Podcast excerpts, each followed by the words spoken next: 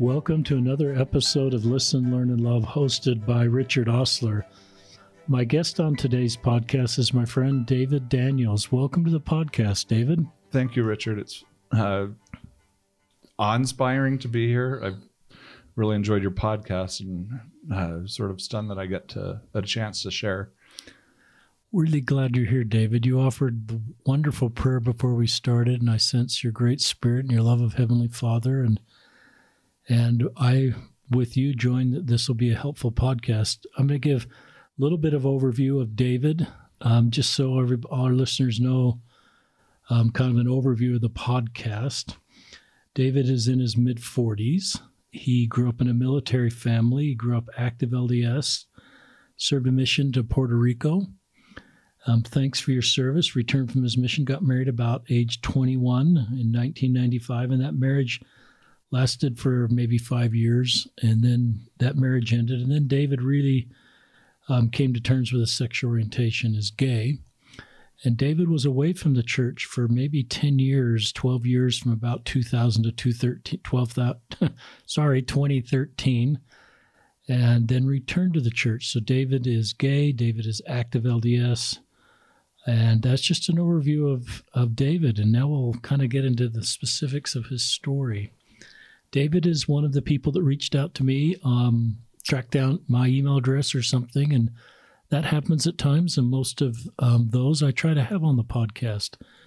Um, so if you're listening and think, you know, would my story be helpful? It might be. And we're trying to get as many people on the podcast as we can. And I think the boundaries I'm trying to create are, you know, to be uh, to be supportive of LGBTQ people and hear their stories is the most important. And and also to be resp- re- supportive of the church. This is a podcast that's pro church, and I'm a deeply committed Latter day Saint. Um, and David's a story, obviously, of someone that's in the church, has returned to the church, but uh, sometimes we do share stories of people that have left. And if they're respectful for the church, we do share those stories. But I realize that some people have really difficult stories as they're stepping away from the church, and I'll hear those stories individually and sometimes we kind of get into that in the podcast, but anyway, that's kind of the general boundaries we've created. So, um, and if you have time, please rate our podcast. I realize that's the thing. No one's ever told me that you can actually like a podcast and rate it. And um, we don't accept donations or anything, but anything you can do to help more listeners engage in our podcast as a fellow listener was something that I'd certainly appreciate. But more importantly, so more people can hear the stories of our LGBTQ members. So, with that, David, take us to kind of, you know, you grew up in a military family. When did you kind of know you were gay? Um, well, at the time, uh, the family was living in the Philippines. Wow. And uh, no one really ex- explains to you. Uh, well, I guess they do try to explain the birds and the bees. Uh, we were in, going back a little bit. My dad woke me up one night, probably about 10 o'clock at night, to explain the birds and bees. And the only thing I remember was that uh, people are going to probably tell jokes and you shouldn't listen to those jokes. And that's all I remember. And so uh, when puberty hit, I was in the Philippines and I think probably like fifth grade. And uh, in fact, one, one kid, uh, we were in science class and he turns to me and says, uh, Dave, do you know what puberty is? And I'm like, you can't act like you don't know. Anything like, in the fifth grade. No, you have to know everything. And so, of course, puberty is a disease. And the class laughs at me, and they thought it was. Yikes. well, turns out I was right. Because uh, puberty just uh, changes you, and, and suddenly the hormones are rushing around. And uh, I remember in uh, junior high school, like just going through a yearbook with a friend of mine, and like, well, do you think he's cute? And uh, my friend's like, Dave, guys don't think other guys are cute. Um, and uh, something that I haven't really shared with is that around that age, I just uh, with a friend or two, uh, we actually would would uh, I guess cross the line that they're like uh, just like touching and petting kind mm-hmm. of idea. Mm-hmm. Uh, I don't want to get too much into what we did, but it was enough where it's like I realized that it was something that I liked, but I just knew that I liked guys. And then when you go into young men's, uh, the chastity le- lessons, suddenly I felt really horrible. Mm-hmm. And I think a mistake that I made then and and even until uh, I returned to the churches, I just kept everything inside. hmm And I think uh, it's probably one of Satan's uh, best tools is to make us just feel guilty, uh, feel of no worth, and it's and and really make us feel scared that if we share it with anyone, a parent or a bishop or a loved one, that uh, somehow God is going to hate us, that they're going to kick us out of uh, school or church or something like that, or kick us out of the family. And uh, so growing up, I just I knew I had this attraction to guys, and uh, but I just created this idea in my mind that if I went on a mission and that if I was married and had kids, uh, that someday God would just turn me straight. It's pretty honest. Thanks for being so honest about just your youth. And sounds like a little mess up occurred there. And um, it sounds like you kept that pretty closeted to yourself. And I don't blame you for that. I, I think it's really difficult to talk about those things. And I think you're right. When we are able to talk about them in a healthy way, it helps us move on. So thank you for that. Did you take on a label at that time as gay or same sex attraction? Or you just kind of say, I'm attracted to guys and just going to leave that on the shelf and move forward in my life? At the time, I don't know if I really, I didn't ever tell anyone until after my uh, later when my, my marriage had uh, failed that Mm-hmm. I finally just I I said I'm gay. Mhm. Uh, but I at the time, and this was like mid '80s. The, in the news, it was that I, I started hearing about gay people coming down with what they thought was a gay cancer, and it was like during the AIDS crisis, and so that was the only thing that I knew about uh, gay people was that they're getting AIDS, and which was a scary uh, possibility that well, and and they didn't know how it was transmitted, or I didn't know, um, and so that was just scary, and it just seemed like well, gay people are evil. Um, I didn't know too much about what the church's policies were about gay people. Um, when I was in high school, I did overhear a phone call from, between my dad and my uncle. My uncle was serving as a mission president, and one of his missionaries had come out and was asking my dad, who was a military chaplain, Hmm. uh, what uh, what were some of the therapies or what some of the treatments or counseling that could be done. And I'm I'm listening to my dad explain electroshock therapy, Hmm. and uh, just getting scared like oh i don't want to go through something like that that sounded like torture and so that would that makes one scared and so uh, i pretty much tried to stick to my plan of going on a mission and stuff and thought i'll i'll, I'll let uh, god help me kind of thing How was your mental health during this time? um Because some report they're really suicidal and it's just a really tough road and you get in really dark places, and some don't. Yeah. In my life, I've never, I think part of it is just because I have a big self preservation kick. I'm afraid of death. Uh, I know we all, we're, no one gets out of life alive, uh, but the idea of taking my own life has just never really crossed uh, my mind. Um, although I did have a cousin who took his life, and I've had two uncles who took their life. And to our knowledge, it's not because of gay issues, but probably more mental mental health Mhm. issues that they've had. And uh, I have another family member who uh, deals with like anxiety and depression. Mm-hmm. And so obviously depression and, and, and suicide is uh, always a real possibility. But for me, it's not been a, an issue. How many siblings do you have? I you grew up the- obviously in an active LDS family. Well, I, yeah, I am the oldest of seven kids. Uh, there's at least one kid born in each state from California to Kansas.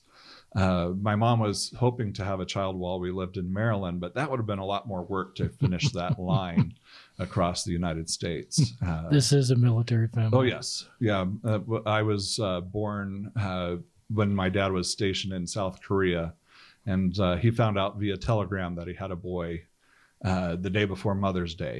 Uh, So that's and back back then they didn't know what the gender of the baby was going to be, and uh, uh, my mom was staying with her parents at the time in in in Nevada. Are your parents alive? They are, and my parents live in uh, uh, Orem.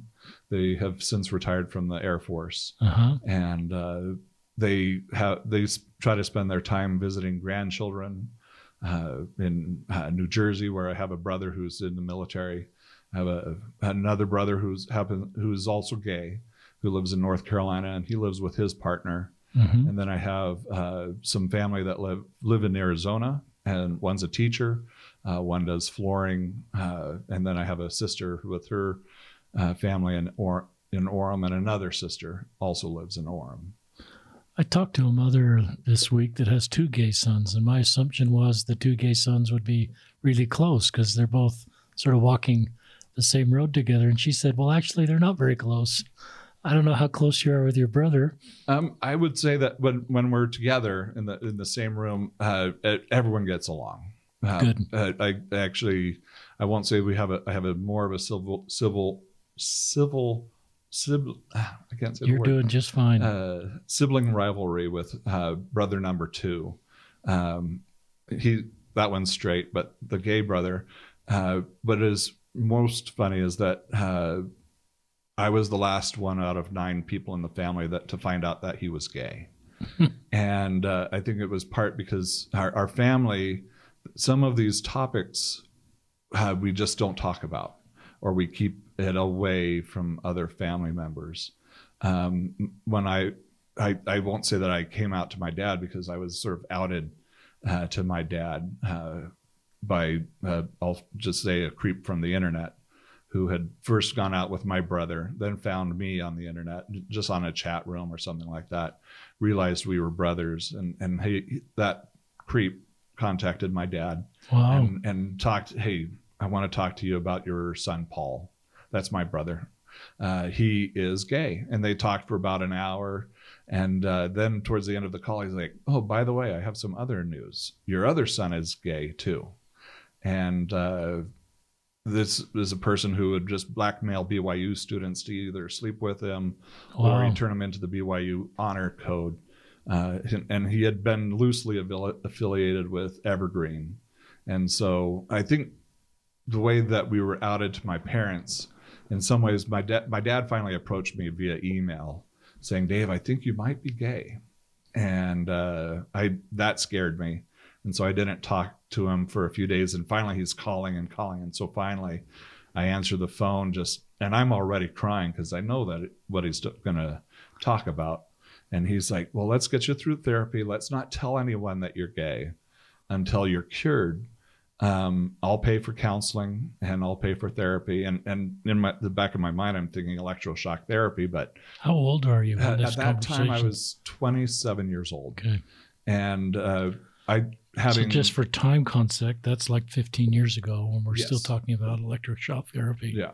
And I don't know if they were doing the shock therapy at that time, but uh, it was enough in my mind that, uh, and, and having dealt with it since I was 12, 11, uh, I'm like, do not, I don't want therapy. I don't need therapy.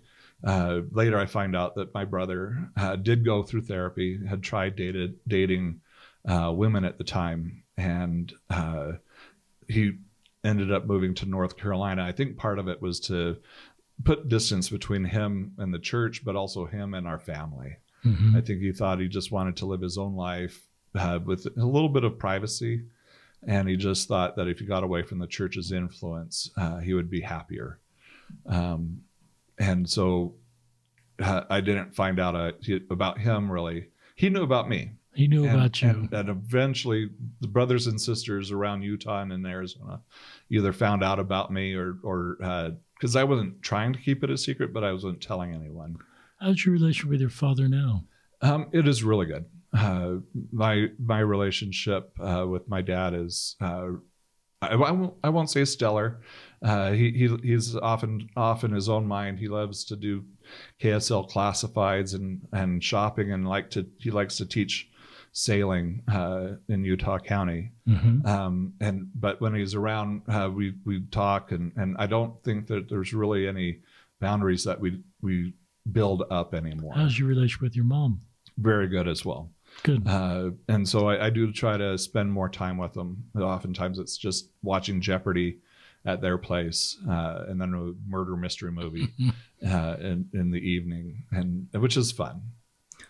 Uh, it sounds like your family's doing the best they can, and you're all trying to learn and stay together. And enjoy family relationships. So, um, did you come out? I think you already answered this question. You didn't come out to any companions.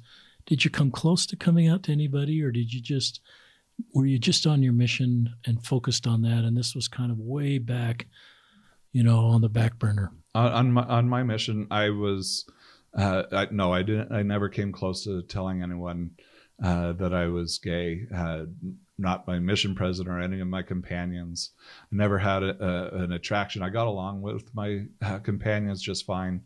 Uh, anytime I met him, I, I warned him ahead of time that I probably would get tonsillitis at least once. Because you have a lot of tonsillitis. I had, yeah, uh, within a month of going in the MTC, I got the I got tonsillitis and was in bed for three to four days, and it, antibiotics were the only things that would have helped.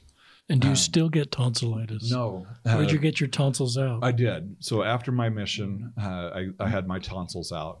And since then, I haven't had any problem with strep throat or uh, tonsillitis. Good. But I was convinced that it was punishment from God for uh, being gay and being on a mission. But, uh, and I did have one companion who challenged my faith for not, uh, for, well, for falling ill while he was my companion.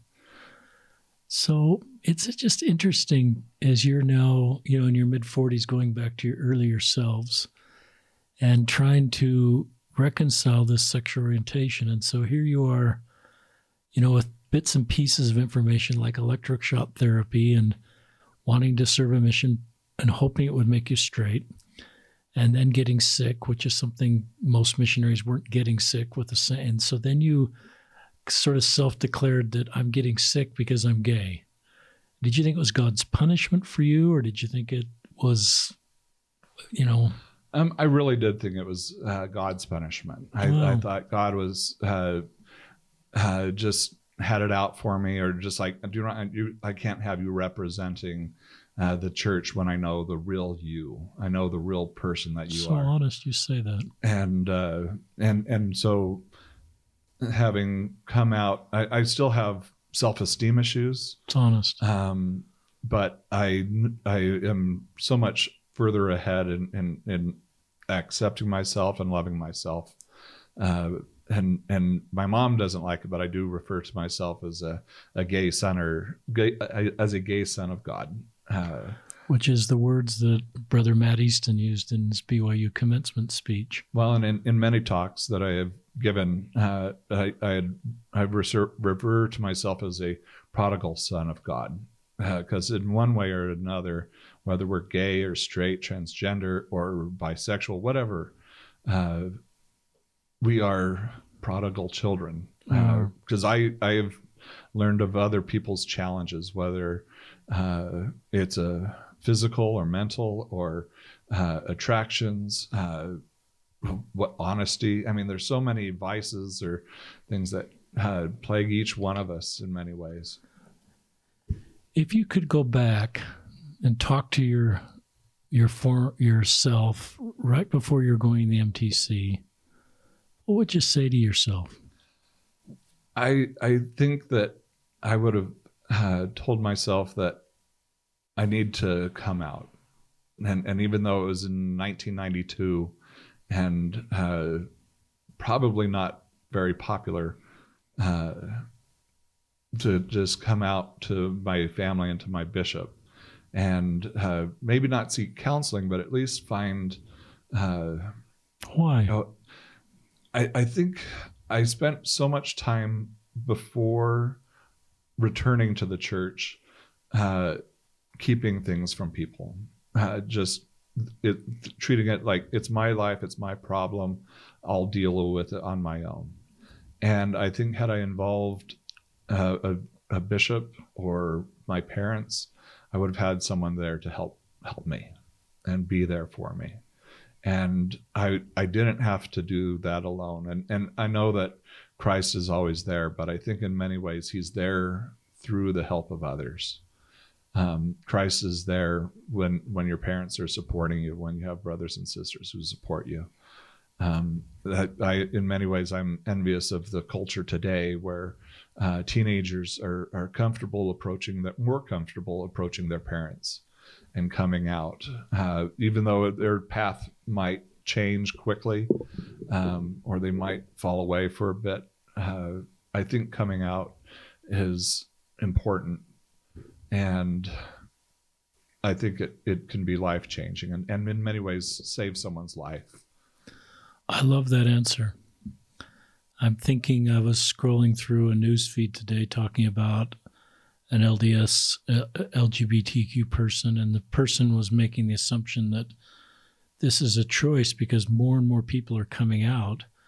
You know, he sort of said there's probably some that are biologically LGBTQ, but the increase in people coming out is because it's a choice or because it's Satan. And I think what I believe is what you just said is you would have come out. you didn't come out till, you know, we're going to talk about that. But so I look at the, just like you correctly shared, the more people coming out is just because it's safer to come out.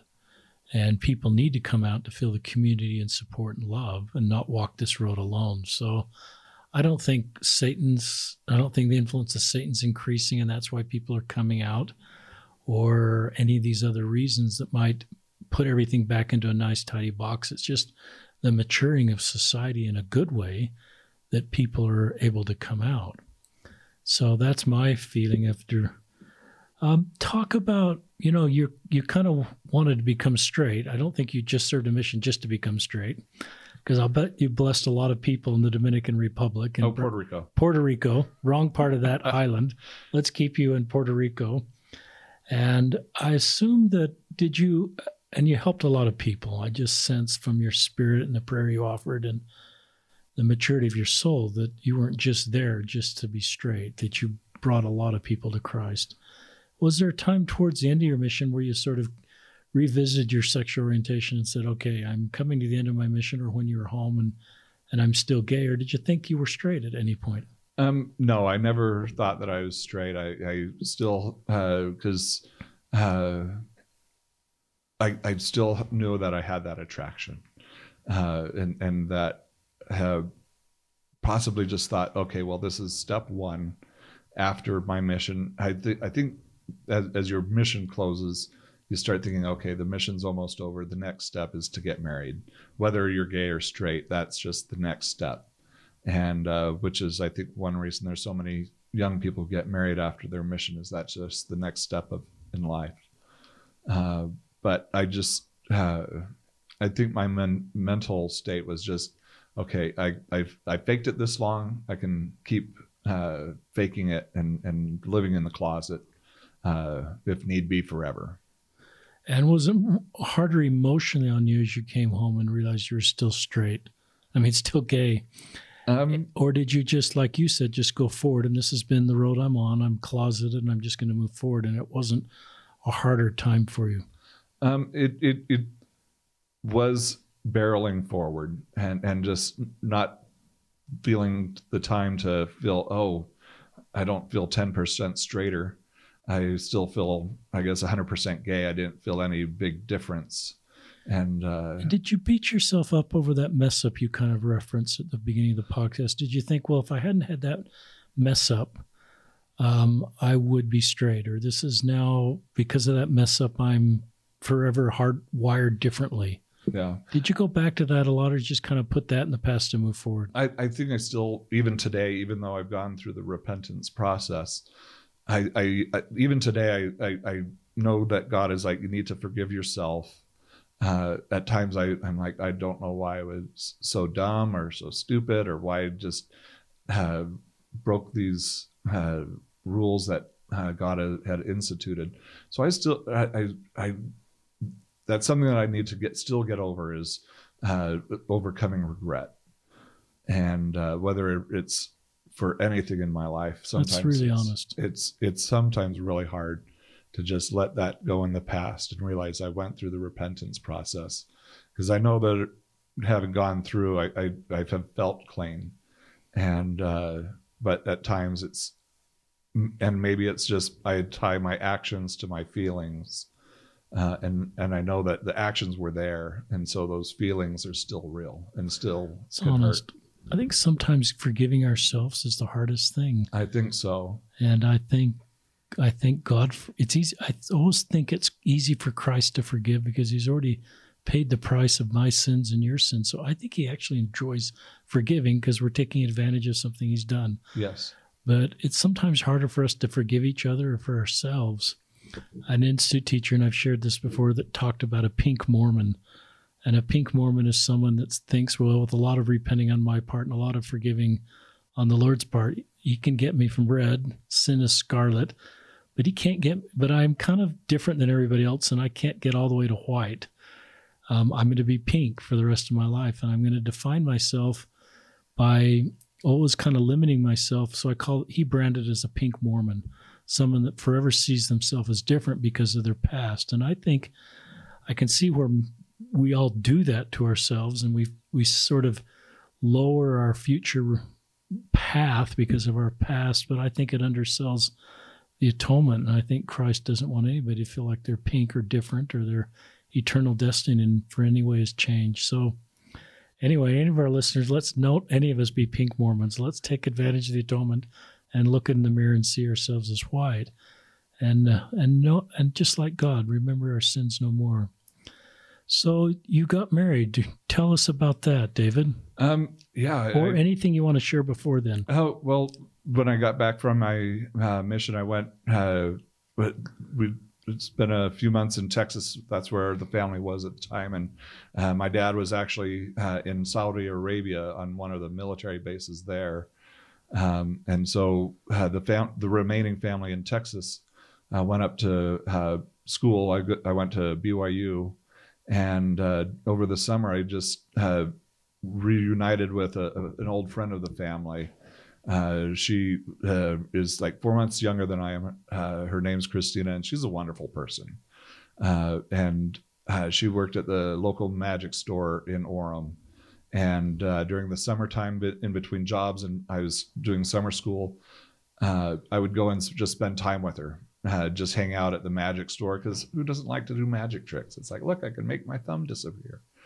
Uh, and she and I we just started hanging out and just being friends and I think I was so in many ways desperate to find somebody who would accept me for who I was or at least who I was presenting myself as uh, that I thought she's the she's the one she's the only one that'll ever work because she actually acknowledges my existence it seemed because uh, I in high school I'd never the only dates I went on were like prom and uh, Sadie Hawkins uh, the big dates where it's like you have to go. Otherwise, it's like I didn't have a, a big interest in dating uh, in high school. So uh, spending time with her, in, in many ways, I think it's like, you know what, this is my one chance. And uh, there were red flags uh, before, but uh, after several months of just hanging out and dating, I ended up asking her if she wanted to get married, and she said yes. So uh, at that point, it's like, well, nothing can change my mind. We're going to get married, and it's life is going to be uh, perfect. And you were married in the temple. Yes, uh, we were married in the Manti Temple, but getting to the temple was a challenge because uh, she did not. She had asked me at one point not to get married in the temple. Uh, I won't go into her own concerns, but mm-hmm. she did have uh, concerns, and, and uh, her own her own issues mm-hmm. uh, that would have affected the marriage. And uh, I think in some ways, uh, our marriage after a while, it, we just really became roommates. Mm-hmm. Uh, we we were friends, uh, roommates. She did her thing, I did my thing. Uh, but after a while, it we really were just under the same roof together. Mm-hmm. And had I think it was probably even a little bit worse than that because uh, after about four or five years, even my parents were like, "Dave, if this marriage isn't working for you, uh, you do not have to stay in the marriage," um, which I think is something in many ways uh, heartbreaking because it feels like a failure, and the and it felt like I had failed, and that oh the big step number two in my process to become straight had suddenly like gone out the window. It's really honest. But by that time, she had she had gone inactive, and it's really hard to go to uh, to church when your spouse is not going. And so eventually, I I became inactive, and uh, and then one day I just like thought this is not working. I had so I I was the one who ended up pulling the plug on the marriage, and we're still good friends. Still good to friends. this to this day.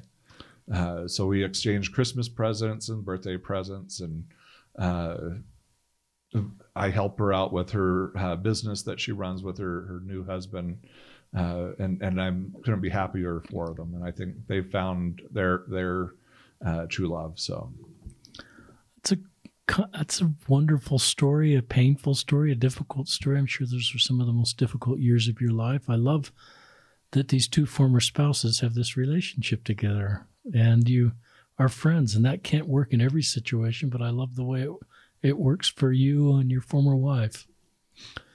Um, when you said there were red flags before you got married, was that around your sexual orientation or other things?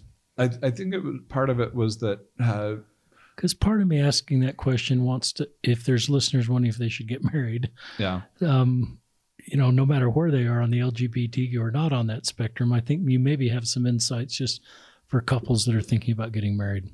Well, uh, and and I am perpetually single, and so taking relationship advice from from me would be horrible. But things that I've have have heard that that can cause fractures in a marriage are uh, disagreements over finances, and we did have financial problems, Mm-hmm. uh, and then also. Uh, ideas over, like are you on the same page over religion or Mhm. your, are your religious beliefs the same Mm-hmm. and so her her beliefs about the church were different than mine uh, and and that and Even in the dating. even when we even when dating and even after we were married uh, we really didn't do anything in the way of like praying together and uh, reading the scriptures together. I think had i found uh, had i been more patient and perhaps found someone who was uh, closer aligned to the church i probably would have stayed married possibly forever but at least longer. And I think that uh, well, we would have probably ended up having kids at one point, but that would these are all what ifs and uh, hyper. Uh, oh, I can't think of the word at the moment. I sorry. like that, David, because I love, you know, I think sometimes there's so much cultural pressure, and just it's the next thing you're supposed to do. You come off a mission. Um, you know, I'm thinking it's interesting. My mission present, I'm remembering Ellis Ivory's advice to me, and it surprised me. He actually said he did talk about marriage, but he said it's the it's the biggest priority for when you get home, but it's not time related. So he kind of he kind of took the time element off. He said it was still a number one priority to find the right one, but he didn't say it was a certain time. And I think that was really good advice for me. And um, and, he, and I think, but I love you know some of your sharing here because I think the cultural pressure can mask some of those questions you didn't ask. Um, and I think it's really good for couples to ask all those questions and have the confidence if there's really not a good foundation there to potentially, you know, not not be married. Yeah. So, good, very good thoughts. Any other thoughts on that, David? Well, I uh, looking at my parents' relationship, I think they they set the the gold star example. So uh, growing up, we did read the scriptures, specific, pretty much the Book of Mormon every day, and that's I think how many of the kids learned to read was uh, with the Book of Mormon uh, every morning. Uh, we did have family uh, home evening every uh, Monday night, and I think my parents pretty much did everything that was expected. They are, I'll say, inseparable. I had never, I've never seen my parents argue together in front of their children, and and I'm sure they have disagreements. But it, I did talk to my mom uh, later, and and she's like, that was something that we wanted to make sure. We did not want to have contention in front of the children That's great. and uh, maybe that made me feel that my relationships because i did have contentions at times uh, meant that my relationship was failing but i think that i didn't put enough into any relationship whether it was gay or straight to really have a solid foundation and, and something that was growing rather than just coasting So here you are, roughly 27. Do you remember? Is that the Yes. right? Yeah. Roughly 27. You're still young, yes but now you're divorced and you've been in a marriage and you're sort of waking up one morning divorced, realizing you're gay, and wondering, take us back to that moment. What did you, how did you feel, and what did you think your future was? Um, I I do remember that like the first night where I was on my own, I went and found a liquor store, and it's like, well, let's try drinking, and uh, it was not a great experience. Um, but I thought, you know, if I'm out of the church or stepping away, I might as well just go whole hog, which is not a great thing to do uh, in any respect. It's like word of wisdom out the window, law of chastity out the window. Um, I I did have in the back of my mind uh, that I knew the church was true and that it taught correct principles. Um, I think that my parents had helped instill that in in me, and uh, had a testimony since I was a young child. But I thought I can always come back. In my mind, I always there's always the opportunity, hopefully always the opportunity uh, to to return to the church if I found that I didn't find the happiness that I wanted uh, by, I guess, living the the gay lifestyle. Did you kind of know you were going to go live the gay lifestyle as your marriage ended, or as as it was ending? Yes, I, I thought. You know what? I uh, I thought I had given it my best uh, knowing now I did not give it my best. But even had I given it my best, at that point, it's like, you know, I tried uh, the Lord's plan. Let's try the world's plan uh, and see where it leads me. And uh, and and so it went on for several years, but I had really never found, I think, what I was looking for. You remind me of Brother Tom Christofferson a little bit when he's you know, he did everything he knew how to do to be straight. You know, he went on a mission, he got married, and then pretty quickly in his situation that he knew that marriage wasn't going to work. And so he kind of self resigned, but he never, he just felt like there was no future for him or no path. He didn't know what to do. And it wasn't out of rebellion and it wasn't out of turning away from God. It was just, you know, he didn't know what else to do. I hope I'm paraphrasing Tom's story correctly. So he kind of proact to he proactively resigned from the church and then had a partner for several decades. And so there's some similarities between. And so when I heard Tom talk about that, it did give me more empathy for the difficult road and why someone might say, Well, I've done everything I know how to do in this path to be straight and make it work, including being married. And Tom, I think was pretty kind and say, you know, that just added to her burden because I couldn't fully be the partner she needed to be. And maybe you feel that same way about your former wife. I don't know. Yeah.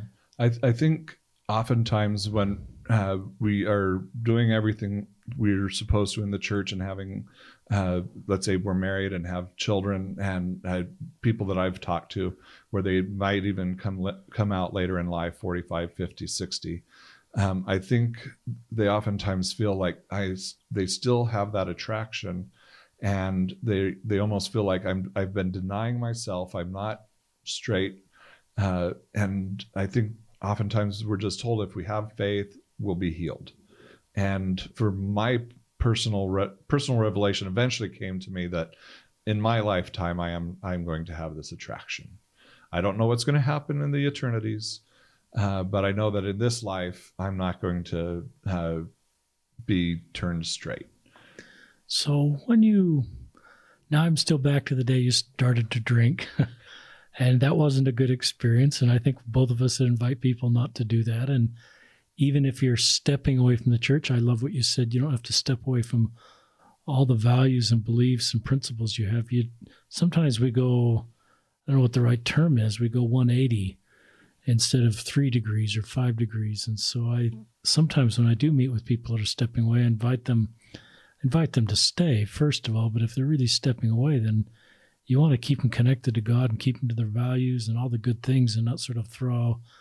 out what's that line? The bath. Don't throw out the baby with the bathwater or something. Yes. yeah. Well, and I think uh, a number of uh, people, and I, and I, always refer to Facebook friends because that mm-hmm. seems to be the community we build these days. And uh, so often, uh, when people leave the church, they often almost have to justify uh, their their departure, and and if that means they have to call into question their testimony, I think oftentimes that I don't know how I don't have numbers, but it, it I see so many people, uh, especially when there's news in the church, saying they're up in arms or up in, uh, like, well, that means the church isn't true, or that I, everything I know about the church was wrong, and uh, there are plenty of people who do they may leave the church or they they might just stand on the sideline that i think they do have a testimony. And uh, when i was away from the church i uh, had was really teaching myself photography. And i started just photographing the protests uh, because around that time is when the church was uh, backing I think Amendment 3 in Utah and Prop 8 in California. And I knew the church's policy, and I respect the church's policy, even when I was away from the church, of one man, one woman, and, and that eternal marriage is a principle uh, based before the foundation of the world. But I just wanted my fellow gay brothers and sisters to be able to uh, be married and have the legal protections of marriage. And so I, I did march in the protests, but I always knew the church was true. I never, it, I never became an atheist or had thought, uh, questioned the doctrine of the church. Did you feel you're outside of God's love I, during I this that, time? I think so. And, and at times, uh, when, when I was upset, how sometimes I push my family a little too far away. And I, I I think the more the more I feel God's love when I spend more time with my family. And so when I wasn't spending much time with them and I was spending time with either friends or I learned to play water polo with the salt, the team in Salt Lake that uh, it's a gay team and they swim and whatever. But uh, I I, I was finding happiness there, but I was I think I was missing out or I felt outside of God's uh, view that I was just on my own uh, during that time. What were your hopes during this time? If I had, in a real honest moment, if this is roughly 1995, well, tell me the years. I'm. Oh, it would have been around uh, 2001 or so when you kind of left. When I when I had had left completely. And, and 2013 is when you came back. Yes. So if I'd mentioned 2005, and a real honest moment, would you have said, I, I actually want to find a way to return, or would you say, I want to find a same sex partner and spend my life in a same sex relationship? Or would you have said, I really don't know? Yeah. I think at the time I, I would have loved to have found a uh, someone to date and then to marry uh, someone who was gay uh, and male. And I and in my mind i thought well god probably has a plan for me I, and and i would have i think god made me this way therefore i'm justified in acting this way uh, which today i don't necessarily agree with if someone wants to do that i wish them the best uh, in fact, I invite them to hire me as their wedding photographer, uh, gay or lesbian. I want to photograph your wedding, but uh, I just at that time, I, if I had the chance, I think I would have been married. So, what shifted for you? I think over time, I, I, I, I think around 2010, I had just stopped. I won't say stopped dating, but it just slowed down. Uh, I had become much more active in in. Uh, I have a full time job, but in the side, I had been trying to learn photography and uh, trying to do a small photography business just for the fun. My goal is to have photography pay for itself because it's an expensive hobby. And uh, I was spending more time with that, and it was making it hard to date. And uh, so the more time I, I, I, and I was finding happiness and then just sheer joy photographing people, whether it was photographing a cookbook, a cookbook about burritos, um, whatever it was, weddings. I, I was finding joy in that, but finding also that I was not dating as much. And I think around 2012, I started realizing, well, if I'm not dating at all, um, I could always go back to church and I could uh, uh, that way, I won't say hedge my bets because it makes it sound like uh, we're gambling on our salvation. But I thought, well, I, I can be single and out of the church or single in the church. But around this time, I, I started to spend more time with my family. Uh, I at the time was living up in the Salt Lake Valley, and so I would drive down Monday through Friday to work. Um, but then I started, my family just started inviting me to Sunday dinner, and uh, that was every Sunday. And so it, I was driving down six days a week. And then if there was a BYU sporting event, that was on Saturday. And so I was driving down seven days a week down to Utah County. Um, but I think that I don't think my family knew they they were ministering to me, but I think in, in looking back, they were ministering to me just by spending time with me. And they knew, of course, you were gay and yes. out of the church. And did they bring up your return to the church and um, invite you back, or were they just kind of just putting their arms around you, say you're a member of the family? They, they put were putting my their arms around me and saying uh, you're a member of the family. And around that time, I, I can't remember exactly, is when my brother had introduced his partner to the family, and and we've just embraced Dell as part of the family and treat him like he's an uncle. Um, and uh, so there was, I'll say, the satisfaction of knowing that my family loved us for us, uh, whether we were gay or not, whether we were active in the church or not. Um, and uh, I do. I'll always remember the one time at a family dinner where my dad turned to me and said, "Dave, would you say the the prayer?" And I had not prayed in in so many years, and uh, the Spirit, I think, just has always been there, trying to like tap at your heart, trying to soften it, just try and get your attention, and just the. I think that was part of the little the little steps that the the Savior provides to help find help people find their way back. The little breadcrumbs that Hansel and Gretel follow, um, and so it was little things uh, like that. Uh, I had the opportunity to photograph my two of my brothers uh, were married. Uh, one was sealed in the uh, Salt Lake Temple, and one was sealed in the uh, Snowflake, Arizona Temple.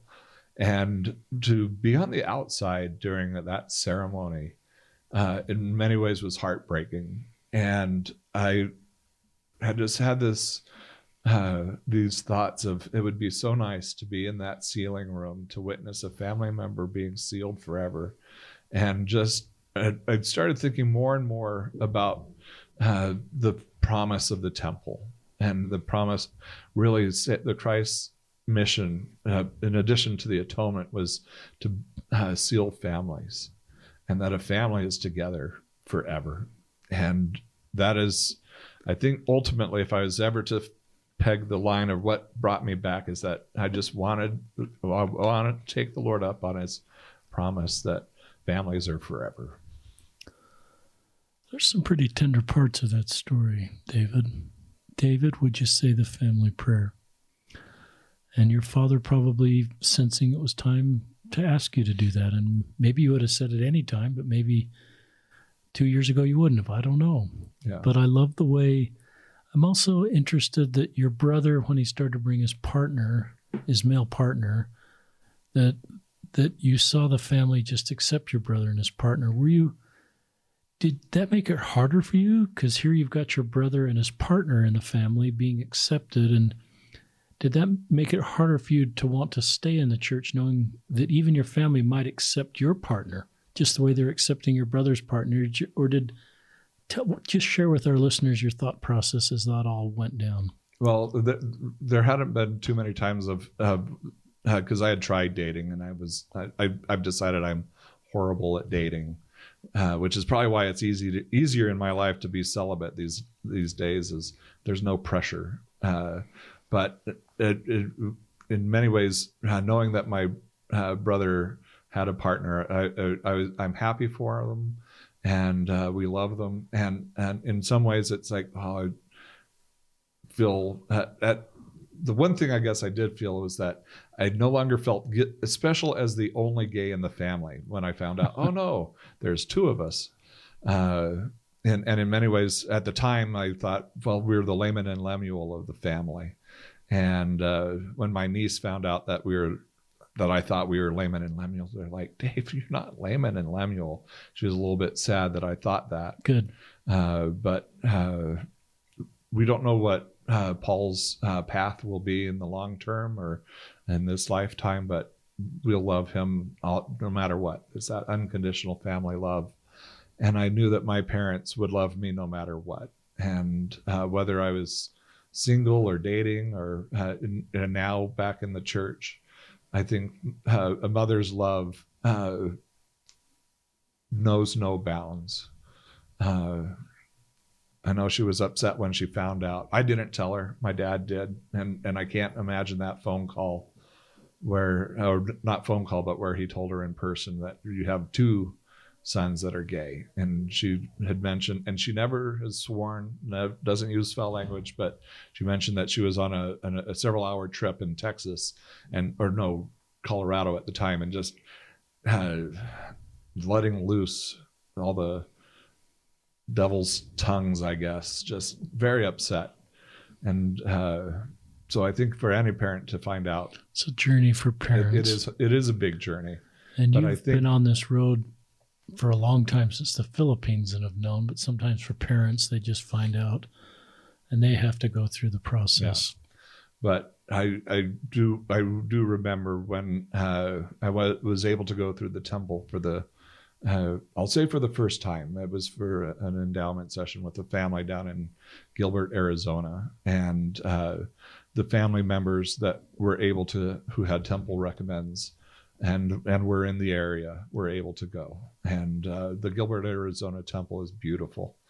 Um, and just to be in, in, the endowment room together, and, but then uh, I, I happened to be the last one in the family to go through the veil and into the celestial room and just the spirit that we had that I felt and and it really felt like this is what it will be like uh, when we pass from this mortal coil into the uh, spirit spirit world and into the eternities that uh, the family relationships don't end uh, and I found comfort in the last conference talk uh, where I think it was President Eyring mentioned that an apostle said that if we just focus on living a celestial life uh, now, that our family we can't imagine how great the family relationships will be in the eternities.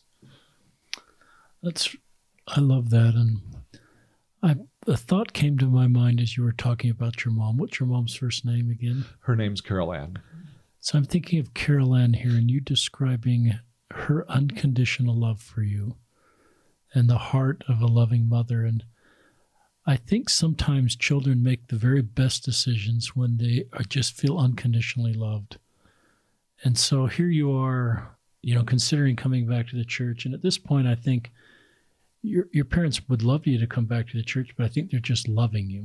And that's signified by the love for you and even your brother and his partner that are accepted. So you know your mom's heart. And I sometimes think that those kind of hearts create the best outcomes in children.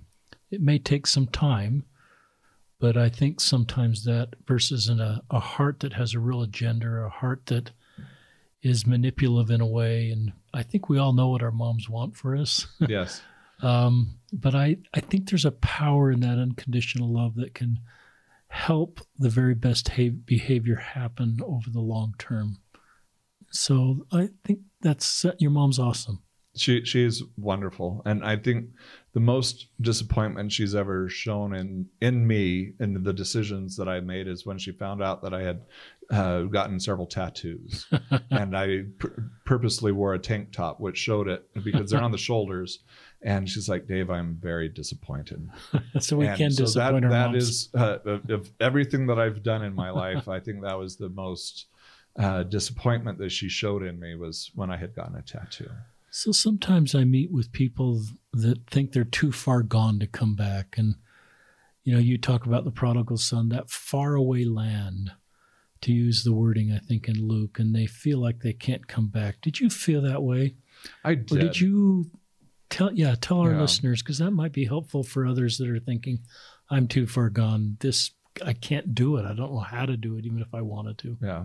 Well, and not to say that I've done everything but murder, because I'm sure there's things that I've haven't yet ever thought that would be a, a, a commandment to break. Um, but I did. I think, and that's I think many times Satan's greatest tool is to make us feel like we're too gone or too far. Uh, maybe we're just wandering in the mists in Lehi's dream. Um, other times we may find ourselves in the uh, the the building that he described that was the pride of the world. Um, and and whatever wherever we are, often I, I, I, there were times where I just felt I was like, there's no hope for me, and it would I felt it was just maybe too embarrassing to go to a, a priesthood leader to to find help. Um, and I think that uh, the part of the repentance process was overcoming that fear. And so when I finally did decide to return, it's like, you know what? Whatever the bishop asks, whatever the priesthood leadership asks of me to do, I, I, I surrendered myself to uh, wow. the Lord's decision. Wow. And to uh, put it in his hands. And I think that was the biggest change. And when I decided to come back was just to open up, uh, treat my life as an open book and just uh, do whatever the Lord and, and his messengers or his representatives asked of me. Talk about that bishop's interview. I don't know if the very first bishop's interview you kind of turned into a repentance interview or if that came in a later interview, but talk. Well, the the first time actually, I won't call it the. Uh, well, I had gone to uh, church and it was happened to be in Sandy.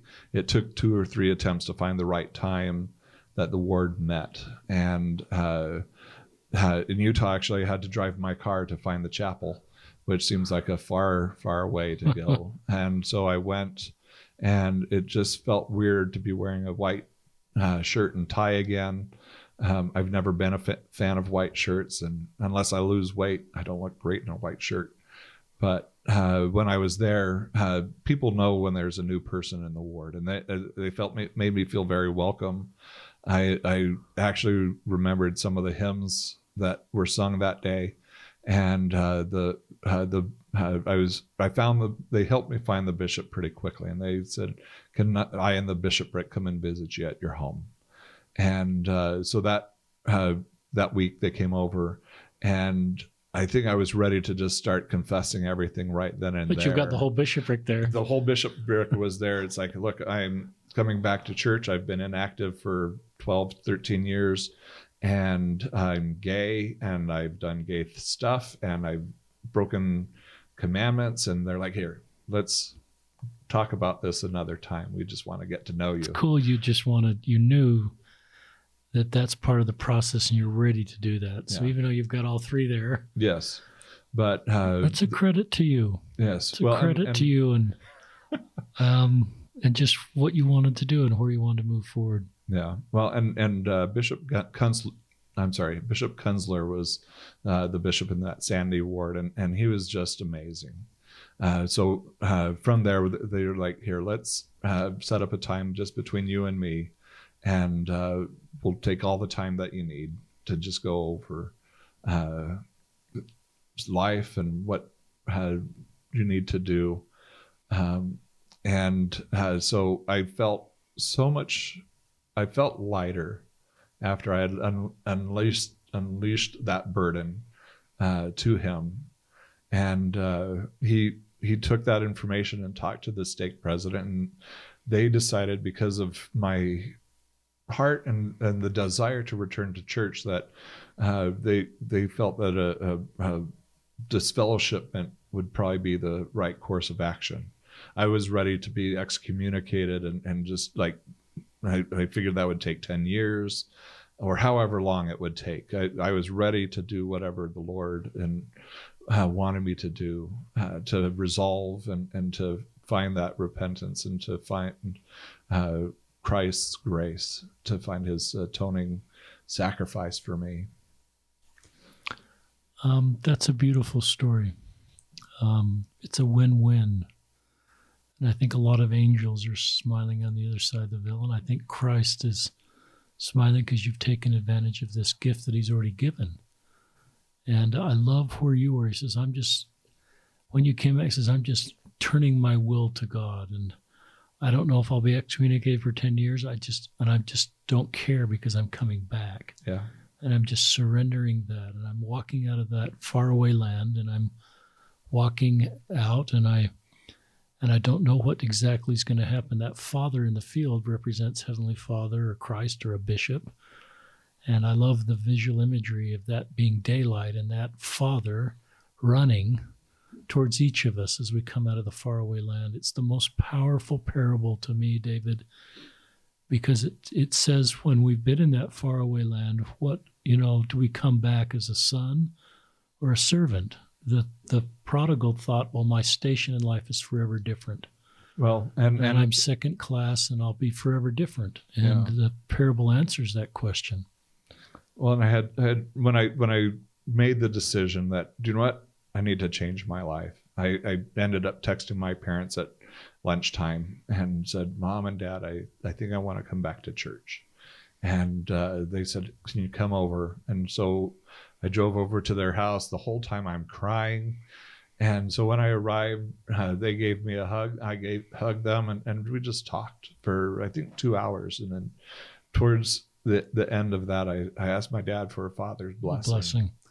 And Now, was this before you met with the bishop? this or- was before I met with the bishop, and uh, and I would just said like, uh, I, I I won't say that I had been confessing things to my parents, but just like this is what I want to do, and this is uh, how I think you guys can help me, and uh, I just thank them for being great parents, and I I, I later I I think. Uh, they mentioned, and it may have been months or so later, they just mentioned that uh, my uncle, uh, who uh, had, before he had taken his life, had uh, he had gone on a very special, I guess, spiritual journey where he just felt that certain family members had fallen away from the church. But he said, David, I, I'm going to say now we'll return to the church. Wow. And so that's something that my parents had never told me Wow. and something They could have special. told you that in a manipulative way, but they just said this. We're gonna not tell David that right now. right and I, I found out later and, and i was just oh my gosh heavenly father knows our paths before we do. Uh, but we're still free to make those choices. Uh, he loves us. He's there to support us and help us find our way. He sends angels in the form of our parents or brothers sisters friends church leaders. Um, he even sends us trials to help guide us uh, towards the, the the iron rod, and uh, just to have my parents there the whole way, I'm I'm thankful that they've had in good health where they were able to be there uh, when I came back. And you came back at about age um, forty ish. Probably probably about forty. So you Yeah. could say at age 40, I'm not going to involve my parents in my life. I'm pretty much an adult. And I love the humility where you involved your parents and recognize their stewardship and their personal revelation still for your life. And I love the way you turned to your dad for a priesthood blessing. I just think that's great humility on your part and a sign of your tender heart and wanting to do what's right. And I'm sure if we had your parents on the podcast right now, that would be one of their finest parenting days. I bet when your dad blessed you that day, knowing what you wanted to do, was one of the finest parenting opportunities that's ever been given to him. And for you and your for your parents to share that with you, and you to involve them in the process, and I just think that brings the the family bonds tighter together, and it's a credit to you and your parents. And you're talking about real tough stuff. Yeah. tell us, you know, I don't know if you remember, it sounds like this was a wonderful bishop experience. Do you remember anything he said in particular that was very helpful to you? Because if I were, you know, a bishop, I might get a pointer or two because I'm not sure I'd ever have any training on what do I do with a guy Yeah. that's gay and been out of the church and with men and and I don't know if I know what to say to Yeah. just do you remember what he some of the things he said that were helpful? I, I think the greatest thing is that uh, he's like, David, just know that we love you. Just, we're very happy for you. I won't say the word pride. You might have said we're proud of you. but uh, it, they were just happy that I was there. And he's like, "You were in the right place." Um, I had the chance one time around a stake conference where Elder Fisher of the 70 uh, had asked that people who had been returning to church come into an early morning meeting beforehand. And he had just gone around the room asking people uh, what their special story was, how they found the church again, or what brought them back. And I, I don't think he re- saw my hand go up. Uh, and so he, he closed the meeting, and the stake president uh, said, like, you need to talk to Brother Daniels. And um, they brought me in, and just he and I sat down. It was in the Relief Society room, and I shared him shared with him the story, my story of having fallen away, but also finding my way back. And he he said to me, "You're on the right track." And I just had lost. I was crying already. I'm crying now, but it was knowing then that I'm on the right track.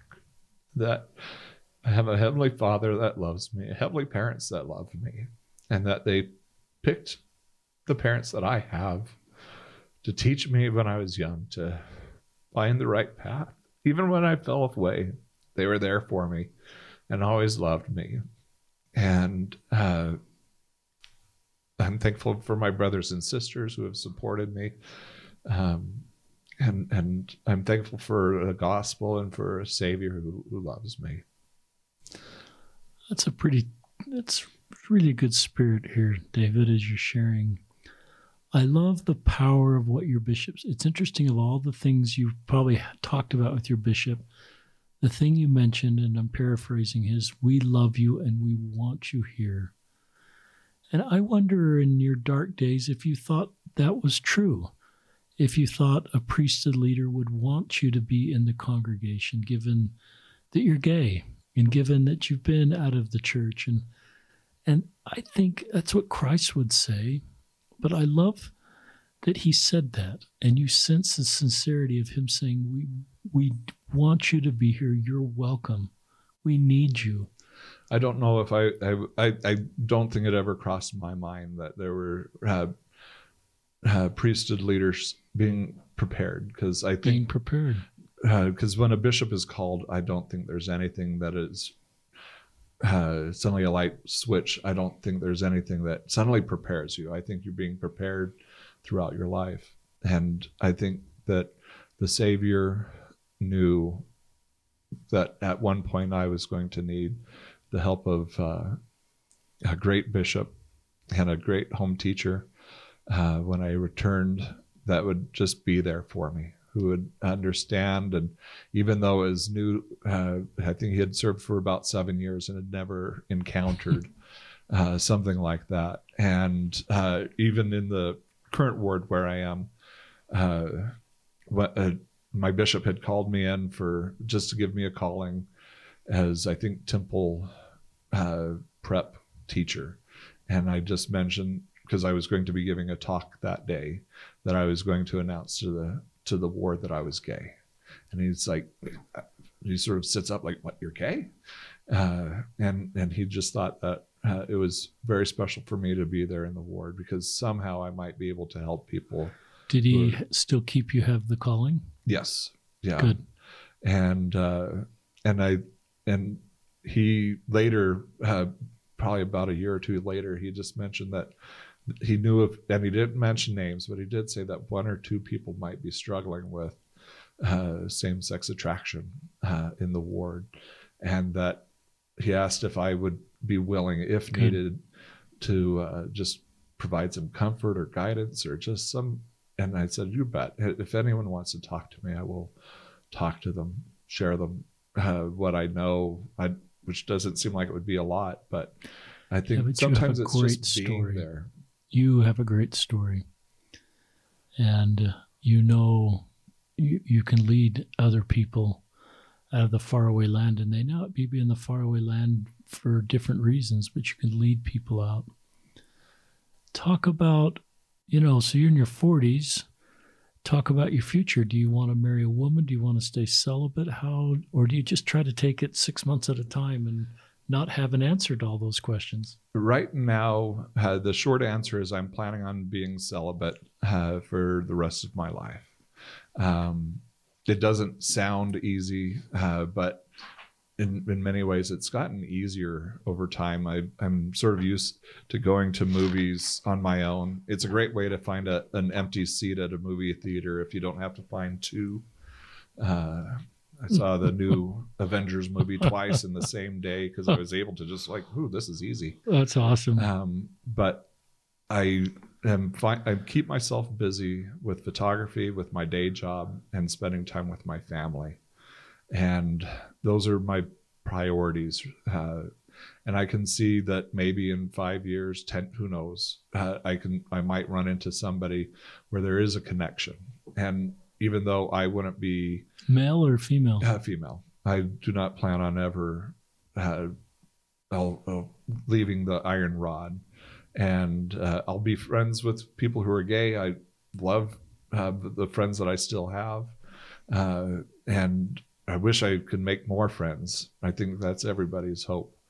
But I, I if I find the right person, and, and I've heard people say that I found my spouse when I wasn't looking, and uh, so that's my backup plan. But for for now, uh, and it is oftentimes just a one day at a time you find the, enough strength for that day. What's the best thing I can say to you as a fellow Latter Day Saint, knowing you're gay and wanna and you're in your 40s, you got a long road ahead of you? What's the best thing I can say to you to just to help you? I think. Do I say uh, it's really hard? Do I say you're gonna it's gonna work out okay? Do I just listen to your story? And, probably ask questions like, so what do you do or how to how what just listening i think is one way to find out uh, how to help somebody because it might change from one day to another um, i do find that being single oftentimes i don't get to have the right kind of I, I, think we're very social people and we like to have conversations with people. And so when i do have somebody's ear to talk to i sometimes go too far and talk too much.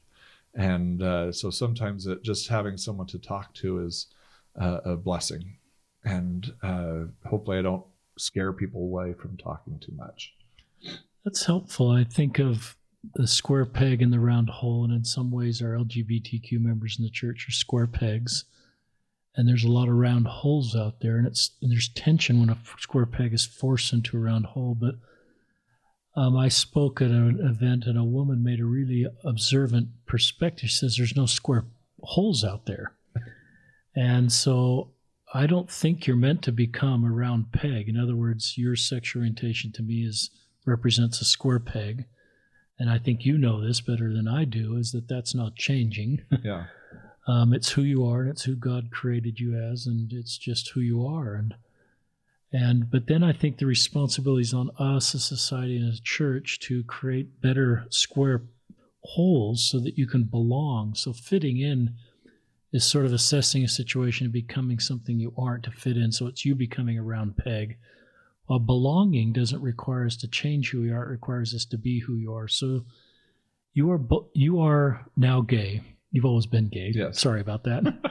but you're just talking about it, David, and you're you own it and it's who you are and you're not pushing it down. And I think it's a great t- sign of emotional and spiritual maturity. But then I look at the way we're creating a little bit of a square peg for you because your ward loves you and because your family loves you and because that bishop looks you in the eye and says, We need you and we love you. And he's not saying he loves you because you're a closeted round peg.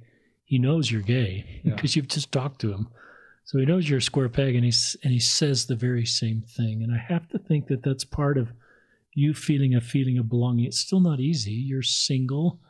You, you're going to be celibate. You're going to be alone, but you're also doing things to to create community around you, friends, or you you know, are going to the movie and and this wonderful family. So I think between the church and your family and you, you're creating a feeling of belonging, and so you can do this really difficult road. Yeah, I, I, and I think trying to find uh, purposes where I, I, can do service, I think is uh, has been helpful. uh, just finding uh, projects to help other people. Uh, I'm probably the one person in the elders quorum who will try if they announce it. Uh, show up at every time someone's moving, and and because that seems like What's the your one calling right now? I am the ward music chairman, That's great. which uh, is I help to recommend who should play the organ, from what I understand. Or Do you get to choose the songs? I've I- always wondered who does that, well, David. when they when I was first asked, the bishop's like, "No, you don't choose the song." Right now, I think the way that goes is the organist who is playing that Sunday picks the songs because they. I've know what never known how that works. That does make sense. Although I have been asked like every other every few weeks, "Are you the one who picks the songs, David?" and uh, I, I think I'm just there as a resource for either the choir director, uh, for uh, if someone I, I end up leading the music and uh, uh, uh, pre- sacrament meeting. Sorry, You're doing fine. and or and, or I have led music in in primary. Uh, the first time I did that, people thought I was Santa Claus because I have a fairly salt and pepper beard, and I could probably lose some weight. And so they're like, We Santa could." Claus uh, led led the music in primary, mommy. And so the next time I was there, I'm like, I'm not Santa Claus. I'm I'm his brother, Bob Claus. Bob Claus. And so I love it- the way your words put you to work, and I love the way they need you. We all feel, we all have a need to feel needed. Yes. And um, any final things you'd like to live with our leave with our listeners, Dave? I, I I think that when we find out that we have a family member or a friend uh, who is gay, uh, we need to just let them know that we love them, and whether they make the choices we want them to make, uh, to be there for them, and not to be uh, preaching to them, because in many ways we had that chance. Because I have at least one gay cousin and a my cousin has a son who is gay, and so in our family, it just uh, my dad is. Uh, I think in many ways I, I get to be the example my dad wanted, but not That's quite the way he thought it was going to be. It's cool. He thought I was going to somehow turn straight through therapy, but Does he think that anymore? it, he may still, uh, being a uh, he has a degree in educational psychology, so he probably has that idea of behind behavioral science of if you squirt somebody with water enough, they'll stop doing bad behaviors, or that's with pets. I don't know, Mhm. but uh, But you I, seem at peace with that. You I, just I sort think of, he's at peace, and you're uh, at peace that there may be some differences there, Yeah. but you're a family. And and I won't say that my mom had suggested, Dave, you can always get married someday. And it's like that could happen, mom, but that's not my plan right now. But then again, if you want God to laugh, just tell him your plans.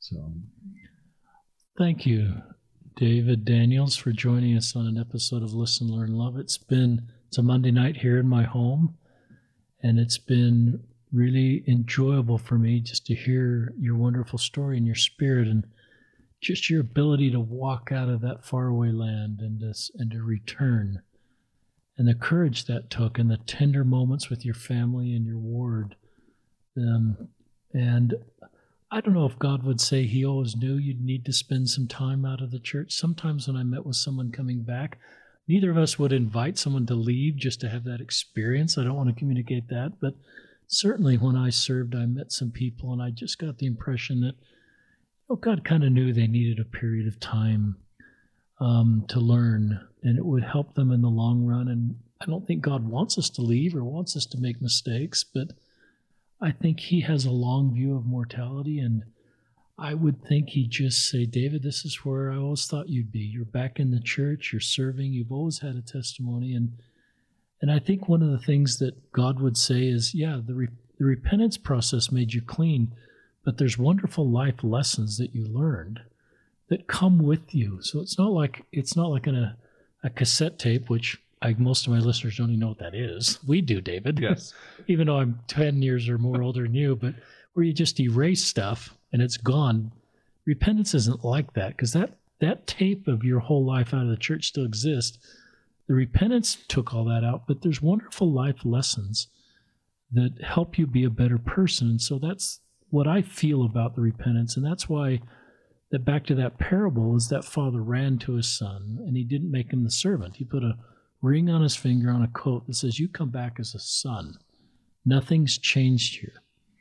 And to me, that's the beautiful doctrine of the atonement that you know firsthand. And and then you're able to help so many people. And I think that's part of your mission. And this podcast will be one of those. So thank you, David, for joining us on an episode of Listen, Learn, and Love, hosted by Richard Ostler.